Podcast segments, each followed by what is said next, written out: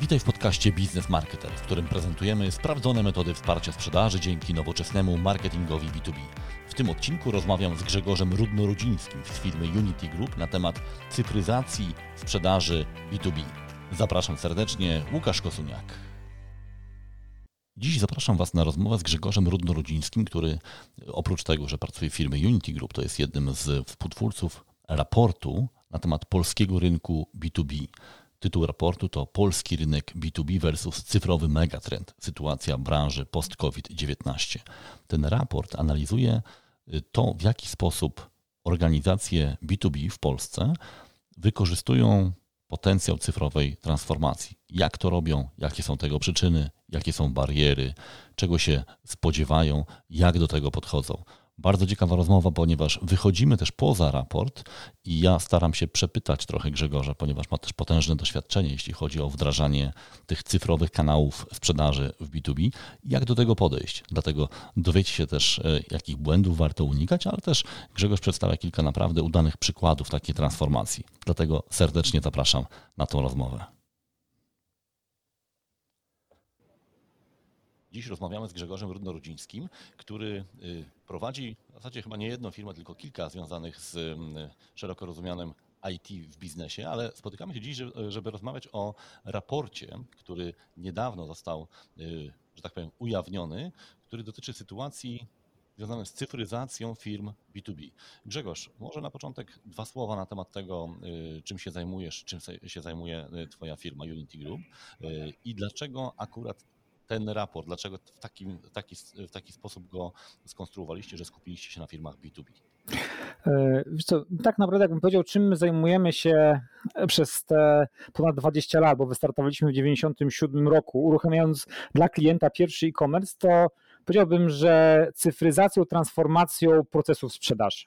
Mhm. Kiedyś to były po prostu e-commerce, ale to dzisiaj jest tylko czubek góry lodowej, więc robimy wszystko, co musi się w firmie wydarzyć, aby ona była w stanie przejść z, e, od bardzo tradycyjnych form handlu do wszystkich, form innowacyjnych. E, I to na froncie to, to, no to widzisz, ten, najczęściej ten e-commerce, m-commerce, kioski, ale to jest też wszystko, co się musi wewnątrz firmy wydarzyć.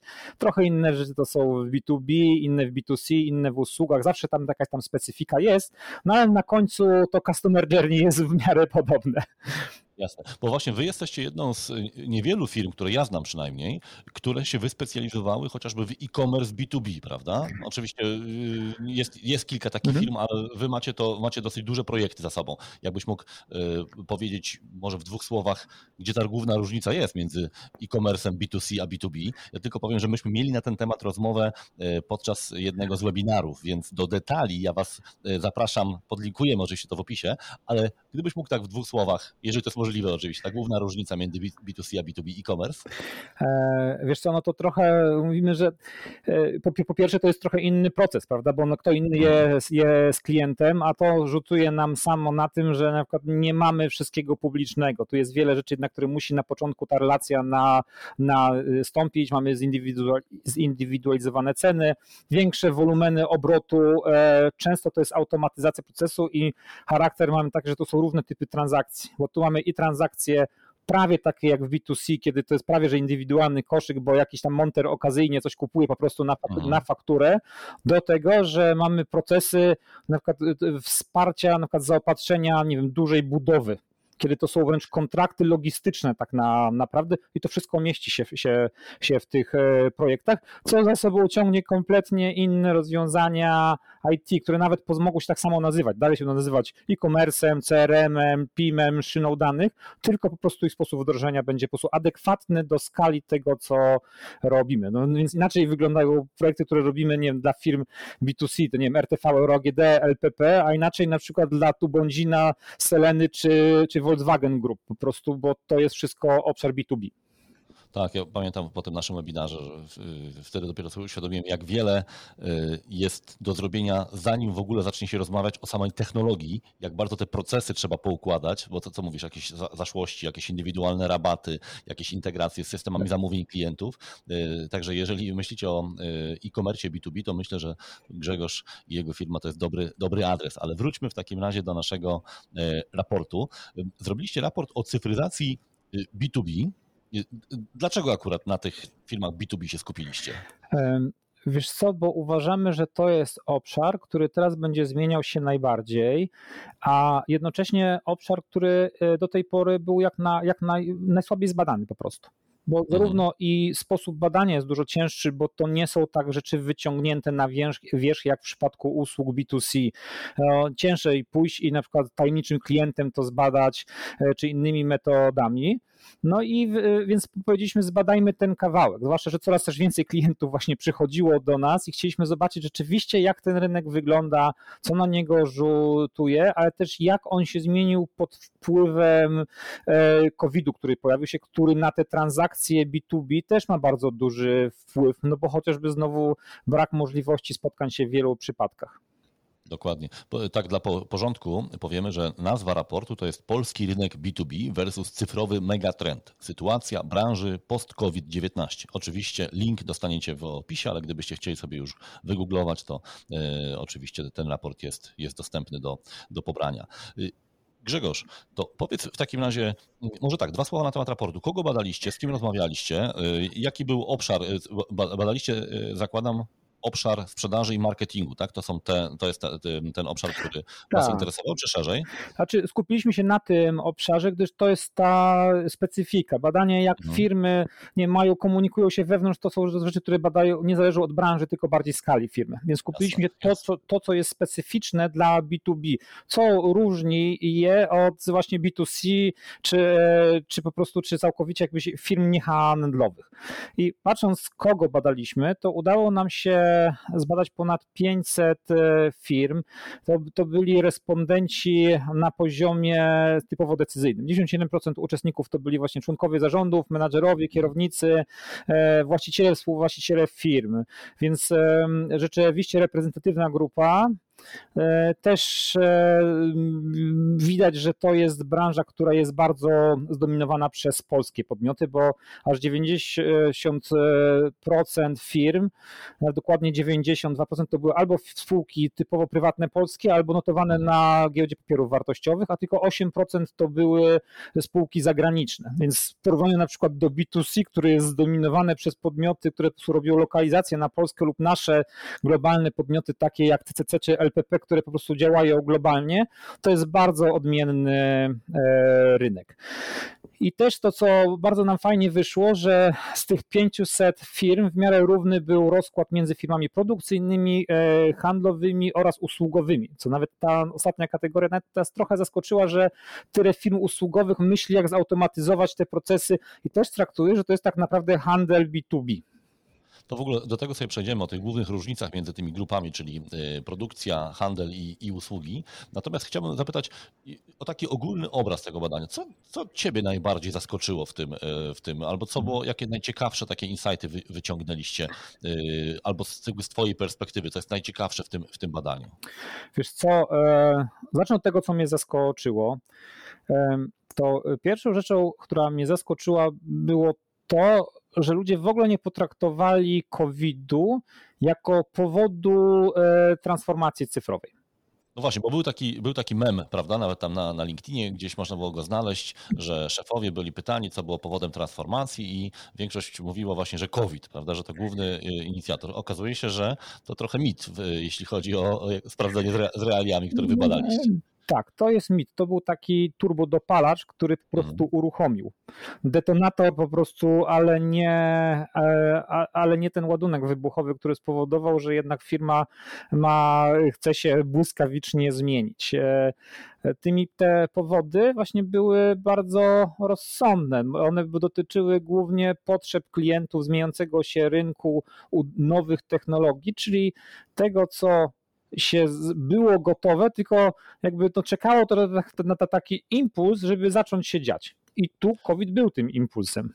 Czyli on był trochę przyspieszaczem, tak? Nie był przyczyną, praprzyczyną, tylko jakby takim akceleratorem trochę, tak? Tak, on na przykład to, to w, dla części firm to, to było takie trochę... U, jak wiesz, jedną ze strategii cyfryzacji jest strategia spalonego mostu, czyli wysyłasz wszystkich na przyczółek i rzucasz za siebie zapałkę i most, mhm. most płonie, albo zdobędziemy my tak zwany nowy ląd, albo zginiemy. I część mhm. czasami mhm. tą zmianę się robi w ten sposób i dla części firm to COVID był taką zapałką, która po prostu wylądowała za nimi i oni nagle z tego e, przyczółka, e, który mieli, stwierdzili, że albo go rozwiną i się szybko z, zaczną, za, za, zaczną sprzedawać, albo będą mieli kolejne miesiące bez sprzedaży.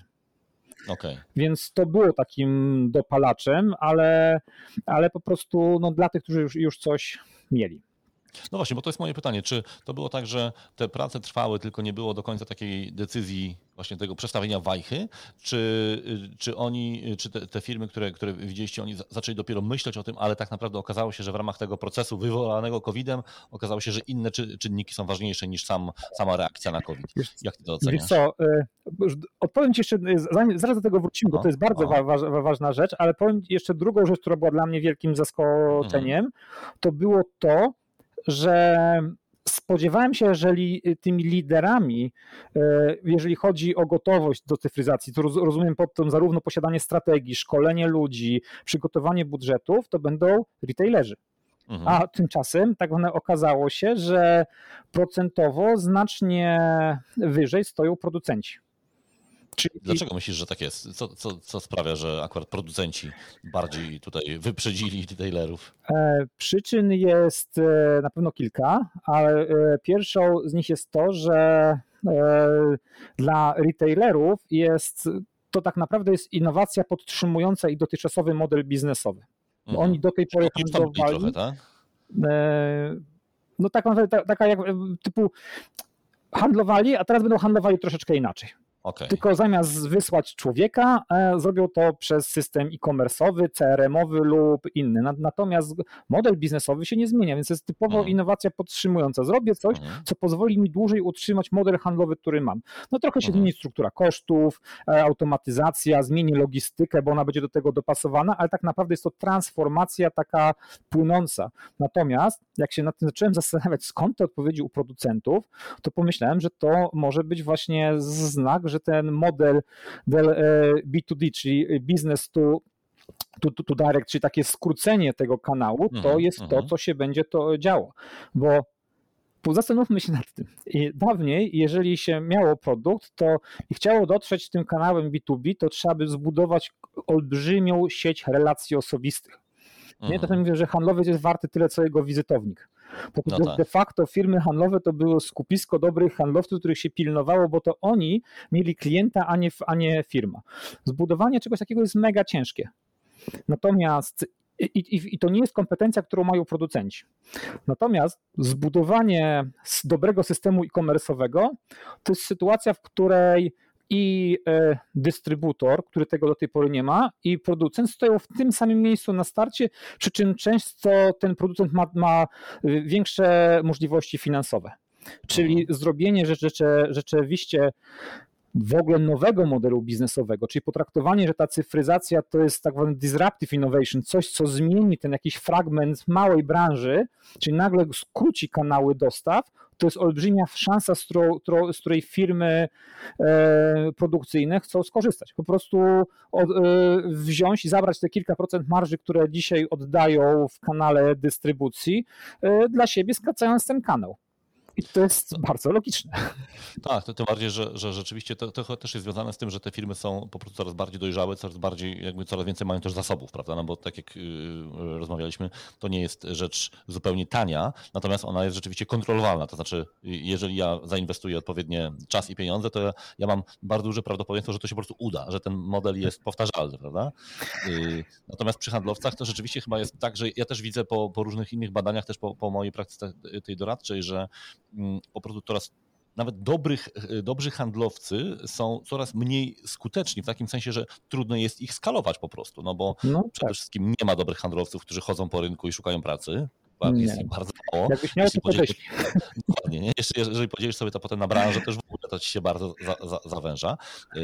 Po drugie, nawet ten dobry handlowiec właśnie, on ma coraz mniej czasu klienta, w sensie takim, że klienci coraz bardziej przenoszą się w konsumpcję treści na początkowych etapach procesu decyzyjnego. Mm, tak. W związku z tym no, no, nie da się tego zastąpić, znaczy można to zrobić technicznie handlowcem, tylko to nie ma sensu po prostu, bo nie za to mu się płaci te duże pieniądze, żeby on robił prospecting i nie wiem, dzwonił po książce tele, teleadresowej, no bo to już dawno prze, przestało być skuteczne. Y, I, i, I, często jest tak, że te małe firmy jeszcze tego nie widzą, ale te już, które wchodzą w ten obszar takich właśnie średnich organizacji, wiele polskich firm jest na tym etapie, prawda, że one mhm. się jakby dorosło do tego, zaczynają po prostu szukać kanału, który no, ma jakąś, jakieś prawdopodobieństwo, że to się po prostu uda, że to będzie działać, tak, no bo y, nie, nie sztuka, poza tym, a jest jeszcze jedna, jeden element, o który chcę, chcę cię zapytać, yy, czy tu eksport, chęć eksportowania ma jakiś wpływ na to?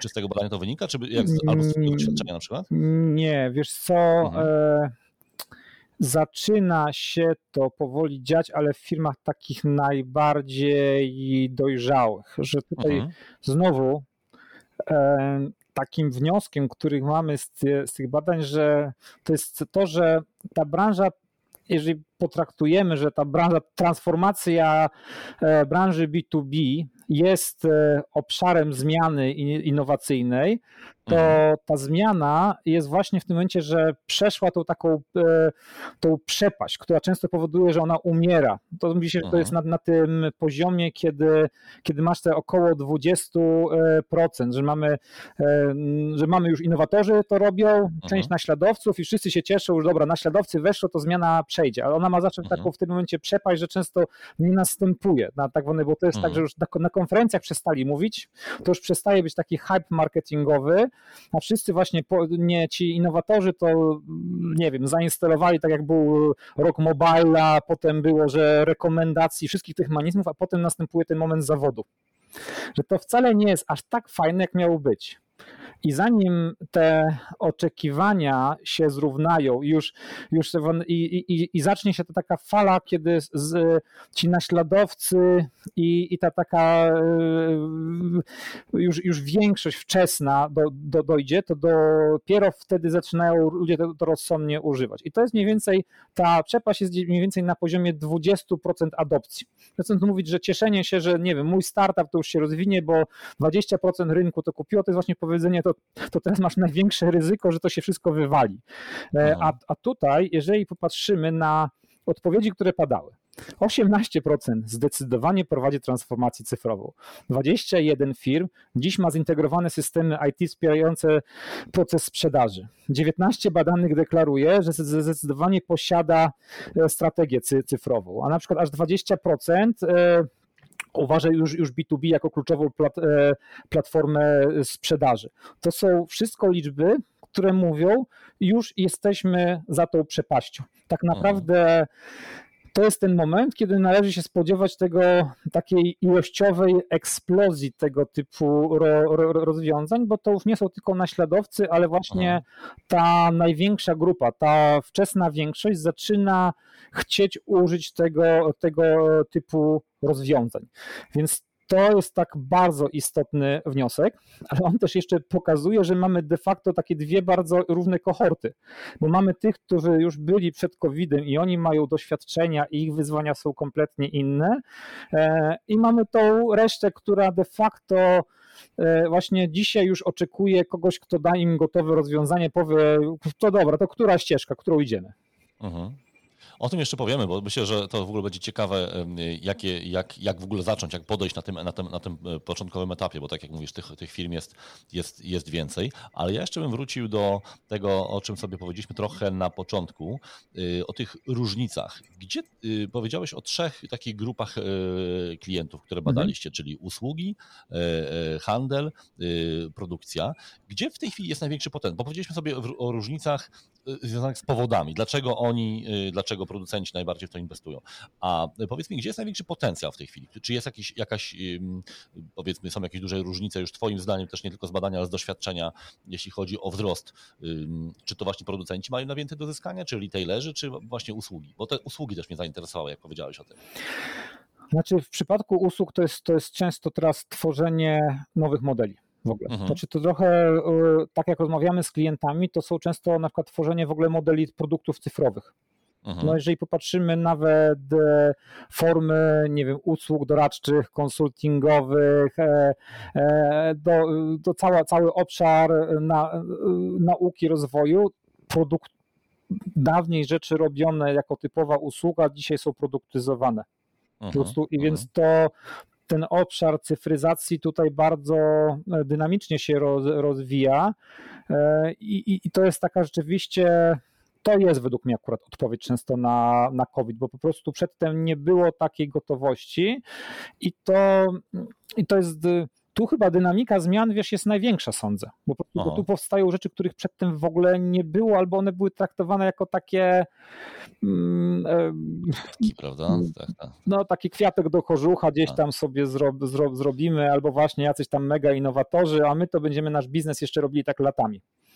Tak, ja pamiętam, to właśnie firmy rozwojowe bardzo często miały taką barierę, że no jak można prowadzić rozwój organizacji, nie będąc tej, nie widząc się, nie, nie, nie ćwicząc, nie, nie warsztatując i tak dalej. I rzeczywiście spotkałem kilka takich firm, które e, wdrożyły te platformy, czy właśnie grywalizacyjne i tak dalej, no i oni teraz no, świętują po prostu. Tam jest popyt na te usługi jest niesamowity, no bo po prostu to, to, co powiedziałeś, jakby w przypadku firm handlowych i produkcyjnych, sam produkt się nie zmienił. E, w przypadku produkcji on się mhm. może zmienić na, na bazie różnych danych, danych i tak dalej, no ale de facto to jest dalej jakiś komponent, który się wysyła, jakiś, jakiś software, który się, który się wdraża, y, podobnie w handlu, y, a w usługach tak. no, produkt de facto nie ma model biznesowy. Prawda? Po prostu to jest tak, że tego modelu biznesowego nie dało się scyfryzować w takim świecie, więc zostały opracowane nowe modele biznesowe. Tak. Więc... To, też, to jest tak, że też jakby oczekiwania klientów były, były inne. Tak, Bardzo często tak. było tak, że klient wręcz oczekiwał, że to będzie realizowane w sposób tradycyjny, bo to mhm. było premium, prawda? To jest, to jest obecność kogoś, jakiegoś eksperta na miejscu i tak dalej. W tej chwili to się, to się, to się, bardzo, to się bardzo zmienia. Wrócę jeszcze trochę do tego, tej różnicy między tradycyjnym i tym nowym modelem, kanałem sprzedaży. Jak to wpływa, jak taka inwestycja w, właśnie w cyfryzację tego modelu sprzedaży wpływa na ten tradycyjny model? Gdzie są ci handlowcy? Co oni robią, co oni myślą mm, teraz? No widzisz, i tutaj właśnie dochodzimy do tej grupy firm e, retailowych, które, które, przed którymi chyba jest największe wyzwanie, bo są w takiej sytuacji, że z jednej strony to oni długo byli panami sytuacji tak oni mieli te złote nici, które ciężko było za, zastąpić. E, jak próbowali coś robić na tam online, to tak w ogóle im, ach, te obroty tam te kilka procent. Po prostu to, to nie, nie, nie warto, a dzisiaj z jednej strony tak jeżeli ich właśnie ludzie boją się zmian. I to wychodzi też z raportu bardzo wyraźnie, że znacznie wyższa jest e, chęć pracowników do udziału w transformacji cyfrowej, na przykład w firmach produkcyjnych i usługowych, niż w firmach handlowych. I to jest, mhm. jak znowu pomyślimy nad tym, to jest logiczne, bo dla firm, które nie zajmowały się, to jest pole rozwoju dla ludzi. Jeżeli chodzi o, o na przykład handlowca, który nagle czuje, to te złote nici informacje, co ten klient naprawdę chce, to już nie będą u mnie w głowie, tylko w CRM-ie, w Big Data, w, w, w e-commerce, będę, e, nie będę już tak niezbędny. E, to jest jedna rzecz. Druga, nie musiałem się zmieniać w zasadzie przez ostatnie 20 lat, to tu nagle przestanę sprzedawać. Tak zwane rzeczy powtarzalne zostaną mi zabrane. To nie znaczy, że on nie będzie potrzebny. Bo na przykład mhm. właśnie z jedna z firm, którą, którą właśnie wdrażaliśmy na początku roku, firma właśnie Euroterm, tam, tam im się y, y, udało od zera w zasadzie. Oni akurat na początku roku wdrożyli system B2B, ale super właśnie przeszkoleniem kadry i tak dalej. Im się, ta kadra y, ona zaczęła sprzedawać de facto ten, ten system. I oni mhm. od zera weszli na poziom typu powyżej 50% sprzedaży online. W ciągu kilku miesięcy. Mhm. Więc po prostu da się, tylko właśnie e, to była bardzo duża de, de, determinacja i duże nastawienie też na pracę z, z ludźmi. Ale to wyzwanie przekształcenia e, ludzi, wytłumaczenia im nowych ról, e, zagospodarowanie ich obaw, to jest wszystko, co ci retailerzy mają. A, a jeszcze te więc, a te modele co ciężej nawet te modele jeszcze dzisiaj działają. I popatrz mhm. sobie jeszcze w tym, jak dalej myśląc, na przykład taki kierownik średniego szczebla sprzedaży. System premiowy, góra roczny, a pewnie kwartalny. Mhm. E, a na kogo spadnie największy wysiłek zmiany? No tak. Zyski z tego będą za rok. No, a napracować się trzeba a teraz. Napracować się trzeba teraz. Że tak powiem. E, więc tak na, na, naprawdę tu od modeli wynagrodzeń, od mhm. tego, od nastawienia ludzi, retailerzy de facto e, muszą przekonać wszystkich, żeby byli przyjacielami tej zmiany, a, no, no, a, a inni, inni mają prościej. A powiedz, y, jeżeli możesz to uśrednić rzeczywiście, w jaki sposób zmienia się rola takiego handlowca? Powiedzmy od osoby, która właśnie te relacje pozyskiwała, obsługiwała w 100%. Co on teraz robi inaczej, taki handlowiec, przy dobrze wdrożonym już nie systemie, ale całym procesie tego, tej sprzedaży B2B? Wiesz co, e, jest doradcą tak naprawdę. Mhm jest po prostu doradcą, który pomaga rozwiązać problem, a no bo sam element transakcyjny jest w stanie się wydarzyć dużo e, prościej. Natomiast wiedza, nie wiem, o nowych produktach, o tym, że można hmm. zastosować inne technologie, e, de facto on ma wtedy czas na to, tylko że to jest, wiesz, jakby mi ktoś taką zmianę zaproponował, to ja wchodzę w ciemno, bo ja bardzo lubię mhm. innowacje. No mhm. tylko, że jeżeli ktoś lubił stary stan i wcale nie chce się rozwijać, no to, to ma wtedy wy, wy, wy, wyzwanie. E, no więc tak na, naprawdę to jest takie przejście z roli elementa, elementu transakcyjnego, który w zasadzie podpisuje te same zlecenia od, od dziesiątków miesięcy i, i tak naprawdę jest mu wy, wy, wygodnie de, de, facto, to, to jest logistyk tak naprawdę do, do kogoś, kto pozyskuje nowych klientów, kto e, doradza starym klientom wokół nowych roz, ro, rozwiązań, kto zbiera od nich feedback, e, powoduje, że na przykład u nich więcej osób korzysta z naszego rozwiązania, a nie konkurencyjnego. To jest, to, to, to, to, więc to jest osoba, to jest praca dużo bardziej e, kreatywna czy to, co kiedyś nazywało się tą sprzedażą doradczą, tak? To w tej chwili w takich firmach w zasadzie będzie model dominujący, bo ten, ta sprzedaż transakcyjna znaczy nie będzie miała sensu. Znaczy nie ma, nie ma no nie. sensu płacić osobie za to, co może zrobić 30 y, razy szybciej i 30 razy taniej system y, i y, jeszcze bez błędów i tak dalej. Natomiast tu też, no myślę, że to też jest duża bariera, ponieważ wiele, wielu handlowców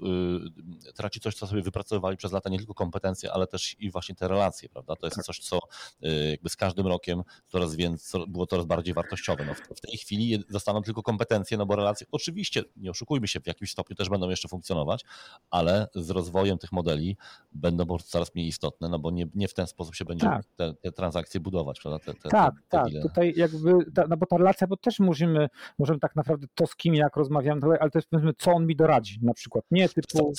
Kompetencje, prawda? Tak. Szanuję tego człowieka, bo on dobrze doradza, a nie tak. dlatego, że gramy on pomaga rozwijać tak mój tak? biznes. Mhm. Tak, i oceniam go z punktu widzenia tego, jak. Tak, to jest ta wartość dodana, która powoduje, mhm. że ja wezmę w tej firmie, a nie, a nie w tej, bo tam powiedzmy, nie wiem, pół procenta równicy na marży to sami już mi nie robi, ale po prostu, e, e, no, i, no to tak, to, to jest to budowanie oferty wartości, którą bardzo dużo może dobry handlowiec nadal firmie dać. Mhm. Tutaj taka mała e, dygresja, bo być może teraz e, zastanawiacie się, drodzy słuchacze, czy to nie jest zbyt duża rewolucja, czy to nie, nie jakby takie te, te zmiany, czy one nie wystraszą wam po prostu ludzi. Natomiast no, prawda jest taka, że niezależnie od tego, czy wy e, zainwestujecie w tego typu rozwiązania, przeprowadzić taką zmianę, to rynek już tak idzie. To znaczy my, my w tej chwili widzimy bardzo duży odwrót od tej sprzedaży takiej relacyjnej, ze względu właśnie na to, że no, COVID nam nie pozwala tego zrobić inaczej w tej chwili już właśnie pojawiają się te nowe analizy, właśnie takie pokowidowe, czy to Forestera, czy Gartnera, które mówią wprost, że ten moment pierwszego kontaktu z handlowcem, on się przesuwa. Do tej pory to było około 57% tego zaawansowania procesu decyzyjnego. W tej chwili mówi się o 70 paru albo 80. No czekamy właśnie na Gartnera, który ma, e, ponieważ kupili firmę CB, jakiś czas temu mają najlepsze kompetencje, żeby takie analizy robić, ale no, to jest to, gdzie, że tak powiem, bookmacherzy obstawiają 80%. Teraz wyobraźcie sobie, no co się stanie, jeżeli my nic nie zmienimy, prawda? Czyli 80% tego procesu zostanie poza naszą kontrolą absolutną, no bo, no bo wtedy zazwyczaj dochodzi do jakiegoś kontaktu z, e, z handlowcami, więc no, mówiąc szczerze, trochę nie ma innego wyjścia. Oczywiście zawsze jest pytanie mm. od w jakiej skali i, o, i, od czego zacząć i trochę też o tym, y, o tym powiemy, ale chcę cię zapytać właśnie, bo skoro tak już trochę mówimy o tych barierach, jakie y, z waszego badania y, wynikają bariery tej transformacji? Czego firmy się obawiają? No i takie drugie pytanie, być może trochę z tezą, to mnie popraw, jeżeli ta teza jest nieuprawniona, które z tych barier są Twoim zdaniem realnymi barierami, a które są raczej związane z pewną postawą, obawą, czyli taką można powiedzieć wymówką? Hmm. tak na, naprawdę jak, jak też nad tym punktem się zastanawiałem, to to to pewnie też będzie równie wyglądało w równej wielkości e, firm, bo e, no jak pewnie każdy się miał, miał, miałby obstawiać, to zaraz powie no pieniądze, bo one mhm, zawsze są mhm. istotne i to faktycznie na przykład przy mniejszych firmach to rzeczywiście był dominujący powód, dlaczego firmy e, mówiły, że nie stać ich na to i faktycznie... Koszt, jako koszt wdrożenia, czy pieniądze jako, nie wiem, y, tak, utrata budżet, revenue? Tak? Budżet okay. na, na, na całą tą, tą mhm. transformację. Okej. Okay. Mhm że tutaj no, możemy liczyć, że być może, bo akurat to w większości wtedy są, są firmy MŚP, więc mhm. po prostu mogą akurat być może potraktować, że, że te całe programy rozwoju teraz e, e post-covidowego dadzą tu jakiś potencjał e, mhm. i to jest pewnie powód prawdziwy. Mhm. E, najwięcej firm po, powiedziało, że priorytety innych projektów. Okay. I, I tutaj e, ja też się właśnie tak zastanawiałem, na ile to jest taki e, przewaga takiego myślenia operacyjnego nad strategicznym, tak naprawdę. Na ile to jest, to, to, to, to, jest ta perspektywa patrzenia, bo, bo jeżeli cały czas patrzymy perspektywą miesięcy, to zawsze tak będzie. To tylko aż do momentu, kiedy przestaniemy istnieć. Mhm. No bo właśnie to jest to pytanie, które często y, trudno jest interpretować, prawda? Bo ktoś mówi, y, no inne rzeczy są ważne. To, to jest pytanie, czy inne rzeczy są ważniejsze, czy ta rzecz nie jest ważna, prawda? Czy, czy to jest negatywna decyzja na zasadzie nie chcę się tym zająć, bo po prostu mm, nie widzę powodu, czy rzeczywiście mam inne projekty, które są, nie wiem, palące y, i, i tak dalej i one, one, one rzeczywiście zabierają mi tą uwagę. Wiesz, Łukasz, jak ja się czasami nad tym zastanawiam, tak trochę filozofując sobie, to mhm. bardzo to, to, to, to, to, to, to pytanie zawsze powinno być osobne w kontekście ilu miesięcy mhm. albo ilu lat. Bo, bo jakby powiemy typu, co jest dzisiaj moim priorytetem, to zawsze to, co mnie atakuje w danym momencie. Natomiast jak potrafię skutecznie zarządzić moimi priorytetami i powiem, jakie mam priorytety strategiczne, a na przykład jakie nie wiem, wynikają z nich OKR-y czy jakakolwiek inna miara mhm, roczna, mhm. to wtedy jestem w stanie tym zarządzić. Natomiast mhm. jeżeli mówię, no to będziemy robili tą transformację, to zawsze będzie, no to i startujmy, to zawsze na, na bieżąco będzie coś, co mnie wybije z tego rytmu pracy. No tak, bo to jest to rzeczywiście, z drugiej strony w tej chwili patrząc na, na, ta, na tą zmianę, która następuje albo, albo już nastąpiła, to w zasadzie no tutaj ciężko szukać alternatywy. Nie sądzę, żeby, żebyśmy my wrócili w ciągu najbliższych kilkunastu miesięcy nawet do stanu, który przypomina to, co, to, to, co zostawiliśmy za sobą te kilkanaście miesięcy. To jest jeszcze oczywiście pytanie o, y, o to, czy firmy mają chociażby środki, no bo niektóre z nich rzeczywiście ucierpiały po prostu, tak? I to rzeczywiście może być y, problem taki, żeby sfinansować nową, nową inwestycję, mając zaburzony cash flow. No właśnie, albo na przykład typu znowu brak poczucia potrzeby przeprowadzenia zmian wśród, wśród pracowników pracowników. Mhm. I to też jest temat, jest trochę skomplikowany, już go zresztą poruszaliśmy, że mhm. to zwłaszcza w retailu wychodzi, że ci pracownicy boją się tej zmiany, ale tutaj jak, to akurat nie z raportu, ale z rozmów z klientami, z czego mhm. wynika czasami to podejście, jakby ten element pracownik, a, a w ogóle transformacja cyfrowa. Patrz, firmy mówią nieraz, ograniczamy, nie ma podwyżek, ograniczamy wynagrodzenia, bo na przykład spadła nam sprzedaż, faktycznie tracimy pieniądze i w tym momencie powiedzenie, ale wydamy po prostu na firmę tutaj informatyczną e, dodatkowe pieniądze, to po prostu albo, za, albo nie wiem, zatrudnimy teraz 10 informatyków, a właśnie mhm. zwolniliśmy 50 innych ludzi. No tak, a informatykom trzeba dobrze zapłacić, tak? I to powoduje... Że... e, e, tak jak mówisz, to ten problem rozgryzienia tego mentalnie tak na, naprawdę jest po prostu bardzo ciężki. Jak z częścią mhm. klientów rozmawiam, to po prostu to, to, to no, no, takim właśnie sto, stoją tym, czy jak my nie pójdziemy, to czy nasz obecny model się nie rozsypie, bo ci ludzie po prostu się poczują zdradzeni, prawda? Zabieramy mhm. im pieniądze w tym momencie, ale na IT to nas stać. No tak.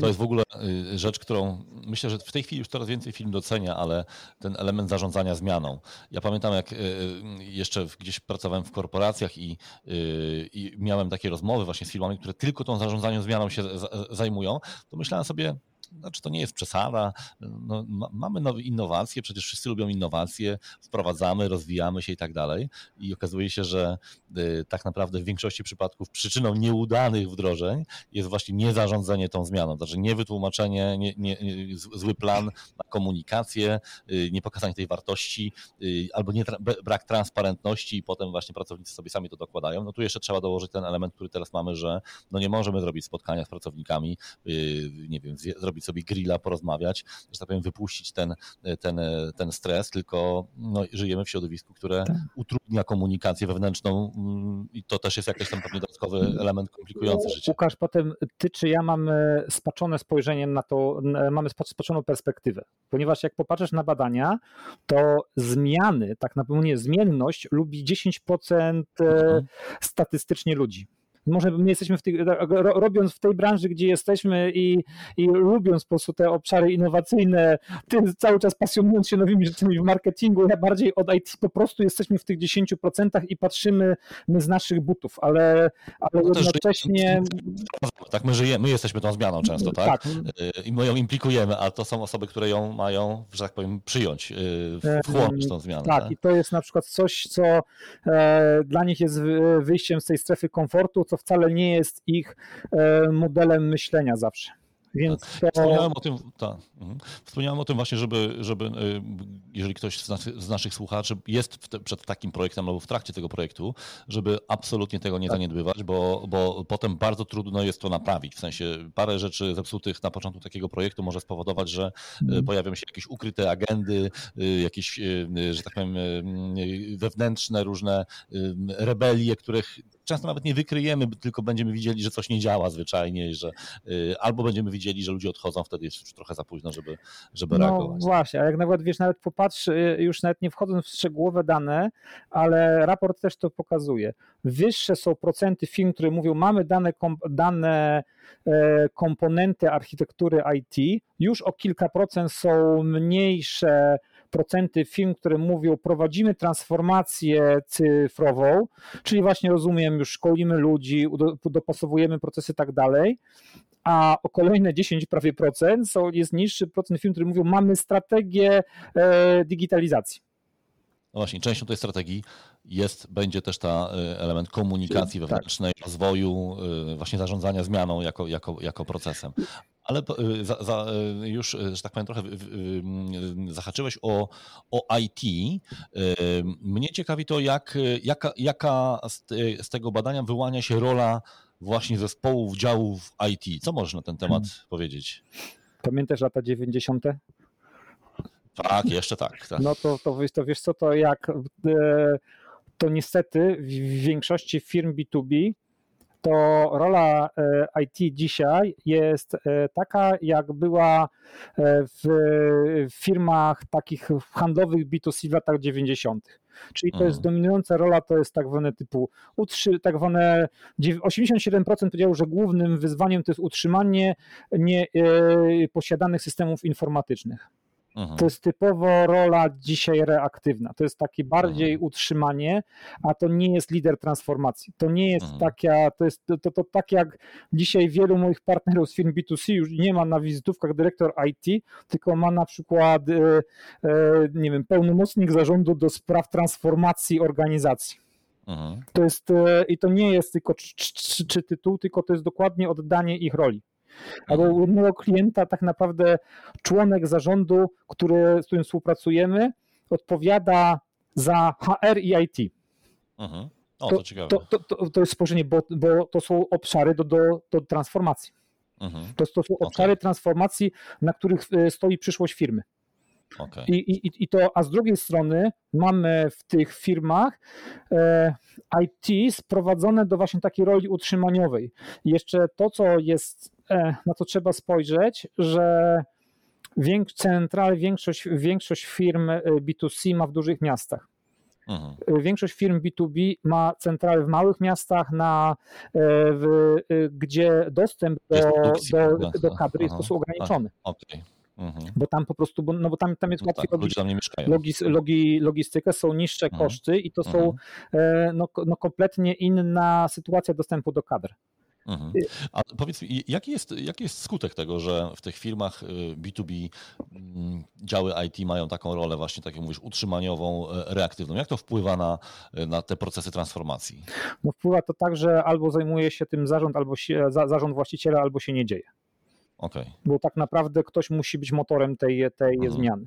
I to też zresztą powod, powod, powod, pokazuje, że w ogóle z, znacznie bardziej pozytywny obraz stanu tej transformacji e, mają ci respondenci. Czym wyższe stanowisko, tym, tym bardziej pozytywny obraz. Mhm. I to też pozytywny obraz w sensie, y, jakby nastawienie, czy ocena efektów? Wiesz co, zastanawialiśmy się i podejrzewam tak, mhm. no bo no, nie, nie, robiliśmy tu badania pogłębionego, bo tak, bo to mhm. trochę nie, nie był ten moment, samo nas to, ale to kilka rzeczy pewnie się nakłada. Z jednej strony część zarządów pracuje nad takimi strategiami, albo, albo się jeszcze z nimi nie podzieliło, albo nie ma w zwyczaju się dzielić z tymi strategiami, więc na niższych stanowiskach nie ma tej świadomości, albo tak naprawdę mają zbyt wysoką ocenę własnej firmy, a ludzie stojący e, niżej mają bardziej realną e, e, ocenę. Więc tu pewnie kilka rzeczy się na, nawarstwia, e, no ale na pewno jak wychodząc od, o, o, o, od tego IT nie mają takich partnerów, sami się muszą uczyć, a, a, no, tak, a to są ludzie, którzy no, nie, nie budowali biznesu, w IT. I to jest tak, że jak mówią, że się tak zwane zasnął w świecie, gdzie akurat tam była branża transportowa, tak zwane, że zasnął w świecie transportowym, a obudził się w digitalowym po prostu i, i nie potrafił się odnaleźć. Mhm. No to jeżeli możesz dwa słowa powiedzieć, to co, co z tym zrobić? To znaczy, mm, czy to ma sens jakby zostawienie działu IT w takim stanie, w jakim jest i na przykład, nie wiem, e, pozyskanie jakiegoś e, konsultanta firmy konsultingowej, która nie tylko tą część technologiczną, ale i procesową zrobi, czy jednak należałoby w ramach tej digitalizacji też jednak y, mod, zmieniać, czy, czy zmodyfikować skład, czy jakoś inwestować w kompetencje tych ludzi? Jaką, jaką ty masz? Znaczy, inwestować w, kompetencje na pewno trzeba i na końcu musi być inny skład, tylko tutaj znowu trzeba pomyśleć, z, y, z jaką strategią chce się, chce się skończyć. Jeżeli mhm. też popatrzymy znaczy, jaką w ogóle strategię przy, przy, przyjmiemy, bo można, bo tak naprawdę e, wygrywające strategie to będą te, te strategie skrajne. Mhm. Znaczy, e, i e, co przez nie rozumiem, bo albo tak naprawdę e, naciśniemy tak, albo, albo znaleźć się w czołówce Aha. i ta inwestycja nam się zwróci bo tutaj tak na, na naprawdę to nie jest rozkład e, liniowy no, normalny, no. tylko tak naprawdę jest to tak jak w, market, wiesz, w marketingu idea kija hokejowego, czyli wykładniczo, tak, tak, tak naprawdę tak, inwestujesz długo, długo, nie masz efektów, a potem nagle bam i wiesz, tak. skaczesz w górę. To jest ten sam mechanizm e, i właśnie przy takiej transformacji cyfrowej, jak chociażby, nie wiem, przy mechanizmach pozycjonowania SEO. Bardzo mhm. podobnie ta krzywa wy, wy, wy, wygląda, albo, no, więc i i czy będzie stać cię, żeby dojść do tamtego poziomu. I mhm. wtedy możesz być rzeczywiście tym wygranym, bo ci, którzy zainwestują i nie dojadą, to im się po prostu skończą w pewnym momencie środki. Mhm. Więc po prostu e, no, no ci będą na pewno po prostu przegranymi i być może e, nie warto podejmować tego typu walki. I co to oznacza? Że albo podejmuję strategię naśladownictwa, przynajmniej w obszarze IT i e, idę na w ogóle przeniesienie wszystkiego na rozwiązania standardowe, mam na myśli SASy. Mhm. Bo, one, bo one w tym obszarze też jakby mniej, mniej jeszcze ich jest, ale, ale one już coraz mocniej powstają, co powoduje, że ja mam mieć IT, które potrafi kupić SASy, mhm. i konsultantów, którzy pomogą mi to zrobić, więc tych ludzi, których mam, transformuję do innego modelu, bo albo muszę zbudować zwycięską ekipę, która będzie dla mnie y, pro, pro, prowadziła projekty wygrywające, albo muszę mieć kilku ludzi, którzy potrafią fiołkować, ale wtedy nie utrzymywać tych własnych za, za, zasobów, bo ja i tak je w pewnym momencie stracę. Więc takie, mm, więc to są różne scenariusze, ale uważam, że warto, znaczy warto w ludzi inwestować i warto ich zmieniać, więc to mhm. na, no na końcu trzeba mieć trochę inny zespół kompetencji, ale też po prostu no widzimy, że, że często na takich liderów IT nagle wychodzą e, ludzie, którzy niewiele mieli na początku takiego projektu wspólnego z IT. Nie w jednym mhm. na początku to był akurat e, człowiek zajmujący się kontrolingiem. Mhm. Bo tak no naprawdę właśnie, jemu było najbliżej zrozumienia w ogóle całości obszaru, nie? Okej, okay, on, on, umie analizować procesy, rozumie, rozumie dane. Tak. Ale właśnie gdybyś, gdybyś miał y, gdzieś, gdybyśmy mieli szukać, no bo y, zdecydowana większość, tak jak powiedziałeś, tych firm B2B, y, ja, ja tutaj szczególnie myślę, że dobrze rozumiem e, sytuację firm chociażby produkcyjnych w tym, w tym obszarze, bo, bo tutaj y, pracuję z tymi firmami, no to nie są firmy, które mają na celu zawojowanie świata, tylko oni y, oczywiście chcą rosnąć, chcą rosnąć y, dobrze, a przede wszystkim chcą y, się utrzymać i chcą też wykorzystać trochę tą szansę. Ja bardzo często właśnie widzę teraz takim przyczyną tego, chociażby moich projektów jest to, że te firmy rzeczywiście widzą okno dla zagranicy. To znaczy rzeczywiście, ponieważ to się digitalizuje, nie trzeba nie wiem, inwestować w jakieś wielkie targi, zatrudniać mhm. handlowców za granicą, no to oni widzą w tym, w tym, w tym szansę, no ale bardzo często właśnie jest ta obawa o to, czy nam się nie skończy gdzieś tam na tym kiju hokejowym po prostu tak. gotówka, czy nam parę, czy y, jest rekomendowane, czy ma sens taka strategia, powiedzmy y, tymczasowo, na przykład wchodzimy w tą bezpieczną ścieżkę, czyli szukamy rozwiązań standardowych, mówimy o rozwiązaniach IT i wykorzystujemy to, nie wiem, do rozwoju kompetencji zespołu, a potem przenosimy się, czy to nie ma sensu robić takiego środkowego, że tak powiem, etapu jeszcze, czy raczej trzeba wejść, wybrać od razu i w to iść już dalej? No wiesz co, tutaj to, mm, na pewno e, warto jest eksperymentować, tylko mhm. E, znowu popatrzmy, jak my eksperymentujemy. Też coś, mhm. co tak e, na, długo nad takimi dwoma danymi siedziałem, bo więcej osób mówiło, że handluje w internecie niż że ma systemy handlu. Mhm. I dopiero, mhm. dopiero do mnie do, do, do, doszło po prostu, bo część handluje na marketplace'ach.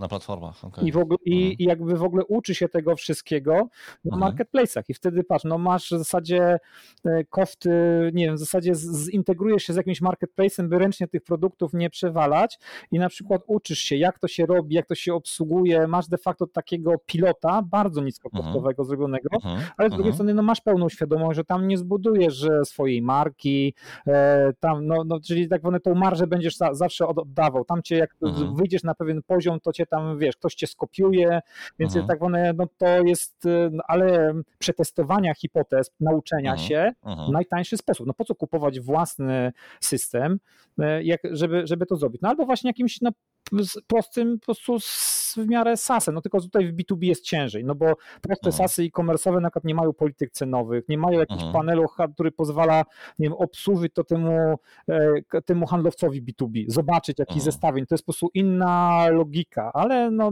mówię, to powstają tego typu rozwiązania, coraz, coraz ich jest coraz, coraz więcej, więc będzie to um, um, możliwe, znaczy już jest, okay, już, już, już, już, już jest możliwe, ale nie tak popularne jak w B2C, ale w B2C to co mówisz, e, już następuje i w zasadzie COVID to tak dopalił, że, że, że ci te firmy średnie e, no, musiały szybko się zmieniać, przechodzić albo na gotowe systemy, gdzie ktoś zajmuje się im skalowaniem biznesu, albo upgrade'ować te systemy do dużo mocniejszych, gdzie potrafią skalować ten biznes.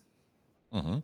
A powiedz, y, y, będziemy powoli y, podsumowywać, czy ty masz jakiś taki fajny przykład takiej dobrze przeprowadzonej transformacji. Nie wiem, czy możesz używać nazwy.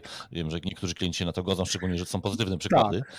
Sądzę, że znaczy dla mnie, dla mnie w tym 2020 e, roku, to akurat z moich klientów to e, firma Euroterm z, z Przemyśla jest takim mhm. przykładem, bo rzeczywiście jest to firma, która znaczy rozpoczęła tak na poważnie sprzedaż na początku 2020 roku, aby po prostu e, na przykład w tym kanale sprzedaży takiej B2, B2B, tam do monterów, bo to tam e, to jest branża akurat taka sprzedająca do, do monterów, tam, tam doszli mhm. do poziomu 70% sprzedaży. Mhm. Właśnie w, w, już w kanale digitalowym, tak? Tak, tak w kanalu digitalowym. Okay. W innych kanałach mają trochę jeszcze in, inne procenty, ale to jest po prostu e, przykład, że można, bo jednocześnie mhm. jak popatrzymy sobie na, na, w raport, co za, do, do, czego za, zachęcam, to gro mhm. E, film na poziomie e, ponad e, około 90, e, sprzedaż online ma na poziomie 5%. Mhm. Czyli absolutnie jakby niestrategiczny i poboczny temat, tak? E, dzisiaj tak. To jest tylko okay. przedmiot, e, tak zwane dzisiaj to jest to pole, gdzie trzeba zainwestować, żeby, mm. żeby wzrosło, mm. ale przykład właśnie Eurotermu, e, no po prostu to jest przykład rzeczywiście, że można, ale tam po prostu właściciele, zarząd po prostu byli e, bardzo mocno zdeterminowani i bardzo mądrze całościowo po prostu podeszli do, do tego tematu. Oni nie kupili tylko systemu IT, oni okay. na, na, naprawdę zmienili firmę. No właśnie, bo to jest, to jest y, w zasadzie clue mojego pytania. O co oni y, tak naprawdę zadbali? Co tam się wydarzyło e, takiego właśnie wzorcowego, że ten projekt jest, jest udany, Twoim zdaniem? Wiesz co? E, akurat z, Michałem Martowiczem, który, który ten prezesem za, za zarządu, jak na początku ro, ro, rozmawialiśmy, to on po prostu wiedział, że chce zmienić firmy, był gotów podejmować odważne de, decyzje i, e, i słuchał i słuchał tak mhm. naprawdę, że to nie jest, że to nie, nie kupienie e-commerce'u jest tym, co musi zrobić, tylko przygotowywał przez kilkanaście miesięcy firmę, uporządkowywał procesy, mhm.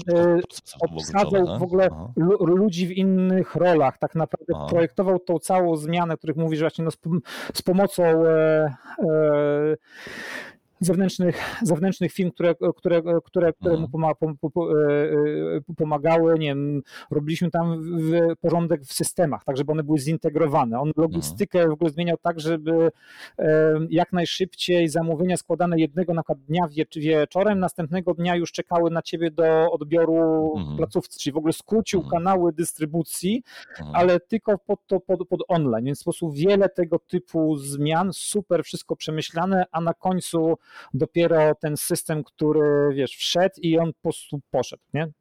I tam okay. też było tam dużo, dużo wyzwań.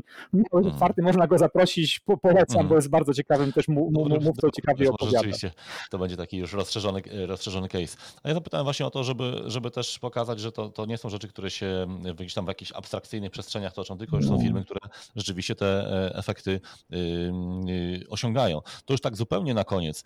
Gdybyś y, ty miał, y, wiadomo, że nie do końca wiemy, kto nas, kto nas y, słucha, ale zazwyczaj słuchają nas, nas nas osoby, które szukają tych sposobów na, na, na wyskalowanie sprzedaży, właśnie głównie w, w B2B, to od czego taki, pro, powiedzmy, że to są osoby, które y, pracują w średniej wielkości orga, organizacjach, właśnie nawet powiedzmy, za, za, zawęźmy to do, do, może do, właśnie do produkcji. Y, od czego taki proces zacząć? W ogóle co powinno być pierwszym krokiem y, w takiej, na takiej drodze do cyfrowej transformacji? E, Twoim zdaniem. Wiesz co, to, to znowu, jak ci na, na początku powiedziałem, mamy trochę dwie, dwie grupy. Mhm. Bo mamy e, grupę firm, które coś zrobiły i są powiedzmy mhm. na tym poziomie 20% sprzedaży mhm. i te mhm. firmy często e, stają dzisiaj przed takim wyzwaniem, doszliśmy do pewnego momentu autorskim, autorską drogą. Aha. Na przykład pokazuje, że ich architektura IT to są same dedyki. Mhm. One dedykowane, tak? Tak, rozwiązania dedykowane. Mhm. Jak tu mhm. można powiedzieć, że dzisiaj są już wzorce, jak ta architektura IT firm B2B powinna wyglądać, który klocek jest do, do czego, jakie są rozwiązania specyficzne dla B2B. To jest wiedza, którą w zasadzie można popatrzeć na firmę, porozmawiać, powiedzieć, co już ma pokryte, uzupełnić. Dobra, to jest dla ciebie optymalny wzorzec. Ta wiedza dzisiaj już jest. A okay, firmy... Warto skorzystać z jakichś frameworków, już jakichś, może być szablonów, które zostały opracowane na tak. wielu różnych wdrożeniach. Tak, mhm. dokładnie. się tego. Tak, my to na przykład tą wiedzę mamy, jak na przykład to, to, to robić, a tam po prostu, mhm. i tam jest wyzwaniem rzeczywiście typu doszliśmy, mamy procesy, tak dalej, a IT zrobione, no to jest trochę koszt bycia liderem. Oni to robili mhm. zanim były wzorce. Mhm. Więc typu, Samo, samoucy, ta, samouki, tak, I teraz tak. muszą nauczyć się to robić w sposób tak, żeby móc szybko na przykład e, kupować mhm. zewnętrzne komponenty, rozwijać szybko swoją architekturę, nie wiem, dołożyć mhm. dwa komponenty, no bo ich mhm. własny dział zaczyna IT być jakby blokerem albo to takie rozwiązanie tylko szyte pod nich. I to no jest... są przyzwyczajeni do tego, to tak fajnie ich zdaniem działa, tak. okazuje się, że rynek może działać eee, I nagle i, mówią, szybciej, tak? i, i, oni mówią, ale myśmy tak wybierali. Ja mówię, a słuchajcie, to było 4 lata temu, 3 lata temu, a tutaj nagle właśnie mamy taki mega trend rozwojowy i dzisiaj po prostu już wasi naśladowcy robią to lepiej. Nie Aha. czujcie się tacy pewni, musicie to szybko wy, wy, wymienić, nabrać tutaj pokory. I to jest to. A, a, z, a z drugiej strony mamy rzeczy, rzeczywiście całą, całą, całą te 80%, mm, które podąża i, i tutaj, jeżeli patrzymy na przykład na, tych, na takich producentów, to trzeba rzeczywiście zacząć od tego pomysłu, czasami wręcz na model biznesowy, to trochę iść od góry. Czy my wiemy, przecież nie, nie, nie będziemy kupowali modelu biznesowego retailera, tylko chcemy mieć nasz model biznesowy. Czy na przykład jak to jest retailer, czy jak go zmienimy? Jaką mamy strategię, jaką perspektywę czasu, czy starczy nam na to tak na, naprawdę na, na to y, y, pieniędzy.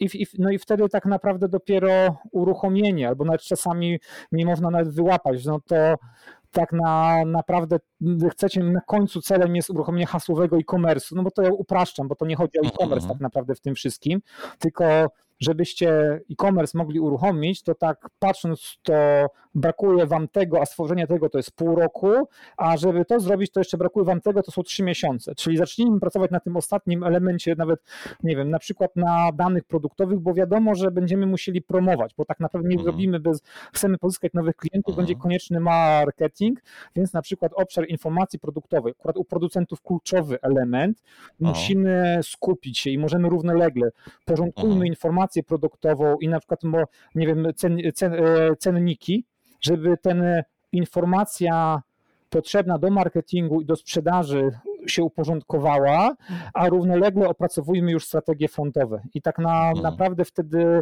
jest no, skrócenie tego, tego czasu. No ale na, musi mhm. być strategia, dobry plan, no, realizacja, klasycznie. Mhm.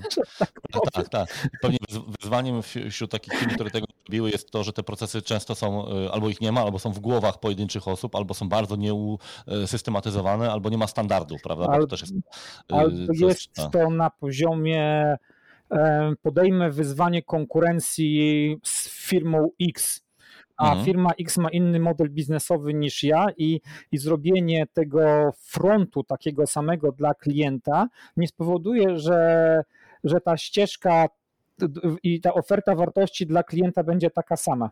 Tak, nie, nie patrzmy na to, jest wierzchołkiem góry lodowej, tak? bo pod spodem mogą być zupełnie inne e, tak, założenia. Tak. E, czyli generalnie skupiamy się na, na pierwszym etapie bardzo mocno na, na procesach, po to, żeby nawet, na, nawet na strategii. Ja powiem ci, że, dokładnie że tak, no, z tego wynikają procesy później, no, tak, masz rację. Tak. To, to, to, jest, to, to my tak jakby trochę tą cebulkę obieramy warstwa mhm. po warstwie, ale na końcu jak nie ma dobrej strategii, to, no to nie mamy szans na tą końcową wy, wy, wygraną.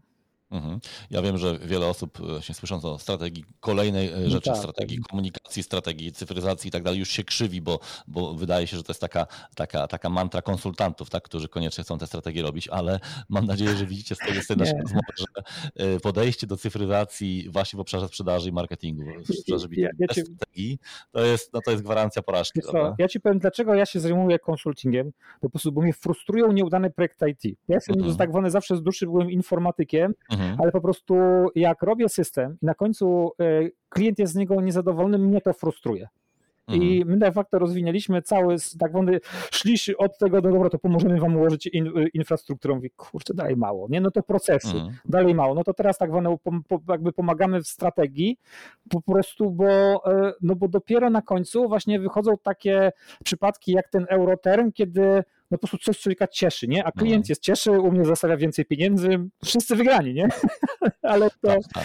ale więc to jest tak, to nie jest konsulting dla konsultingu, tylko to jest tak zwane grzebanie od tego, żeby ten system IT był w stanie dostarczyć tą wartość, dla której został zrobiony, no tak. Mhm. To jest ba bardzo, jeszcze wiele wątków można byłoby poruszyć, pewnie sobie jeszcze do tego wrócimy, ale moi drodzy, tak podsumowując, zdecydowanie zachęcam do, do analizy tego raportu. E, on jest oczywiście do na, na, na, na, stronie, e, na stronie firmy e, Unity, ale jeszcze raz Wam tutaj powtórzę nazwę Polski rynek B2B versus cyfrowy megatrend, sytuacja branży post-COVID-19. Oczywiście link też będzie w, w opisie. Grzegorz, wielkie dzięki, bo zawsze rozmowa z Tobą to jest przede wszystkim dla mnie potężna dawka też wiedzy, takiej inspiracji Mam nadzieję też, moi drodzy, że widzicie, że no, no nie ma czegoś takiego jak jeden szymel na transformację właśnie w obszarze sprzedaży i głównie sprzedaży B2B, natomiast są dobre praktyki i są już metodyki, które zostały ukształtowane. Więc jeżeli jesteście na tym etapie, że szukacie tych, tych początkowych etapów, to rzeczywiście warto jest zacząć od te wdrożenia dobrej strategii, wypracowanie dobrych metodyk, zarządzanie zmianą, bo to będzie na pewno y, wymagało sporej ilości energii. Nie da się wprowadzić tej zmiany, no nie zarządzając, bo te, to, to nie jest naturalna sytuacja dla większości osób. Większość osób będzie się po prostu y, buntowała. No i oczywiście dobry, dobry partner, który potem to wszystko zepnie od strony strategii, procesów, y, narzędzi utrzymania, więc zdecydowanie warto jest w, tą, w, tą, w tą stronę iść.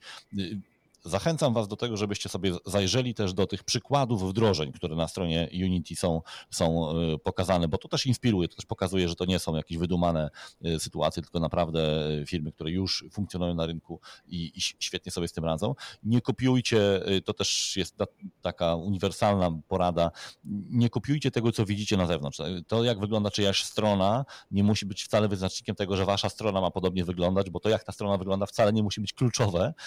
Może być może mieć wpływ na to cała masa różnych procesów. To jest trochę jak z kopiowaniem reklam. Jeżeli podobała Wam się reklama konkurencji, to wcale nie znaczy, że ona u Was zadziała, bo Wy możecie mieć zupełnie inny model biznesowy, inną strategię, więc y, powstrzymajcie się przed tą pokusą takiego kopiowania. To może być punkt wyjścia oczywiście, natomiast dobry y, doradca, konsultant y, tutaj podpowie, co jest tak naprawdę istotne w takiej, w takiej zmianie. No a przede wszystkim myślę, że warto pamiętać że trochę nie mamy innego wyjścia. Trzeba po prostu znaleźć sobie taką ścieżkę, która będzie optymalna, bo jeżeli tej rękawicy nie podejmiemy, no to ten świat na pewno za 2-3 lata będzie wyglądał inaczej, tylko pytanie, czy będzie w nim miejsce akurat dla nas, który tej, którzy tej rękawicy nie, nie, nie podjęliśmy. Więc y, myślę, że y, bardzo inspirujący, y, inspirujące przykłady, bardzo ciekawy raport. Zachęcam do obejrzenia, do zapoznania się, do kontaktu też z Grzegorzem na miarę też wkleimy w nasz w opis tego podcastu. A jeżeli macie jakiekolwiek pytania, to wiecie jak nas znaleźć.